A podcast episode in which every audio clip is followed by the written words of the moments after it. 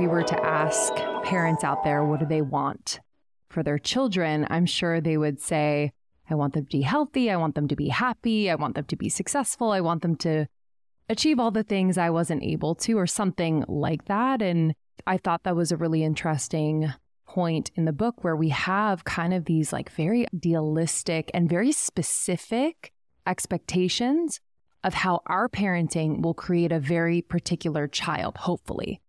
And so, can you speak a little bit about, you know, why that can be kind of distorting the parenting experience and really putting so much pressure? I remember that pressure, that feeling as a child. Oh my goodness. That's it. You hit the nail on the head. Most of us were raised with parents who thought, oh, I just want, I just want, I just want, I just want. And what they're really saying is, I just want a child to fit into my movie. So most of our, our parents just had a movie and we had to play in that movie and read the script to perfection. And when we were bad actors and burnt the movie set down, we were told we were bad and we needed to go get fixed and we were punished, yelled at, shamed. So it is so much unconscious baggage that uh, imbues the parenting journey that we have no awareness is actually the cause of the dysfunction. The child is not the cause of the dysfunction.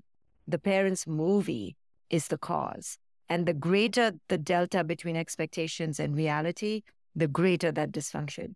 So the more the parent projects onto the child that I just want this kind of child, you know, a pretty little obedient little girl who just is so sweet and polite and loves to dance and sing and does well in everything and loves to cook.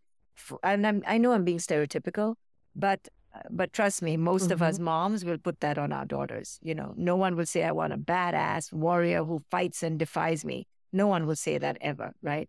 And for the son too, we want the perfect son who's athletic and and quote unquote masculine and strong and assertive and you know just the prototypical bullshit that we we were raised with and we put it onto our children. So the more stringent we are though in that fantasy, it's actually an indication of our unconsciousness, of our lack. The more we want our children to be great is because we want to feel great. And the reason we want to feel great is because we don't feel great. And we're using our children to meet that expectation. This is what was done to us. We were all raised to be instruments of our parents' fancy and were fine tuned, you know, and overplayed and overparented to become that. So we we had an authentic self, we were abducted from our authentic self, then we went through dysfunctional relationships and addictions and wrong careers and down the, you know, the slippery slope. And then we reached rock bottom. And then some of us maybe went through an awakening and then we found ourselves again. But really, all of that was unnecessary.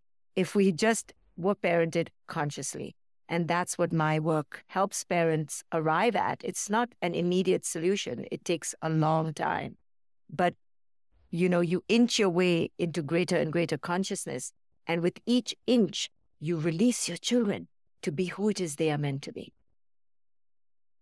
I would love to talk to the women of our community and audience that aren't yet parents and do not yet have children because I think so much of your work when I was reading through it was so powerful for me because I was able to look back at sort of the patterns that I grew up in and sort of the patterns that I potentially would work through on my children or potentially put my children through. So I'd love to talk about for those people that are not currently parents, how this work would be really helpful for them. Yeah, I wrote this book really for any human being who's interested in awakening and to look at their parenting patterns from their childhood.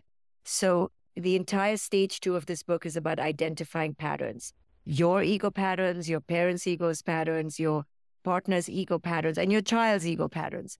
Because we were all raised to be abducted from our authentic selves. So we all had to wear, most of us, I, I've never met a human being who stayed authentic, had to wear masks and these are, you know, the super achiever mask, the super pleaser mask, the overdoer mask, what the rebel mask to get attention, to feel significant, to feel as if we were worthy. In a weird way, we gave up our innate sense of worth, put on these masks to look for worth, right? So, for anyone out there who's not a parent, there's a lot you can do to heal yourself from your childhood and how you were parented so this book will show you and it'll give you so many insights into wow, yeah, I was puppeteered in that way. Wow, my parents wanted me to be happy all the time. And as a result, I'm terrified of my big, uncomfortable emotions. And that's why I've been an addict. You know, whatever your aha is, you'll begin to see that your the way you were parented is so deeply influencing your life today. And you'll actually not only get insight into your patterns, you'll actually forgive your parents and be less resentful because you'll see in my book, The Parenting Map, how these are generational patterns. So there's nothing to hold your parents in resentment for because they too were raised unconsciously. So this book is is about freeing yourself from generational pain and not carrying that legacy of hurt, pain, resentment, bitterness into your current life and to your children. Thank you so much for tuning in to Morning Microdose by Almost 30. We hope you enjoyed waking up. As always, we encourage you to take what resonates and leave the rest. If you enjoyed this trip, tune into the full episode on the Almost 30 podcast. All episode information can be found in the show notes. Make sure to subscribe, and if this becomes a part of your morning routine, be sure to share it with a friend. We have new inspiring doses Monday through Friday. Follow us on Instagram at Morning Microdose and follow Almost 30 at Almost 30 Podcast. Thanks for listening. We'll see you in the Vortex.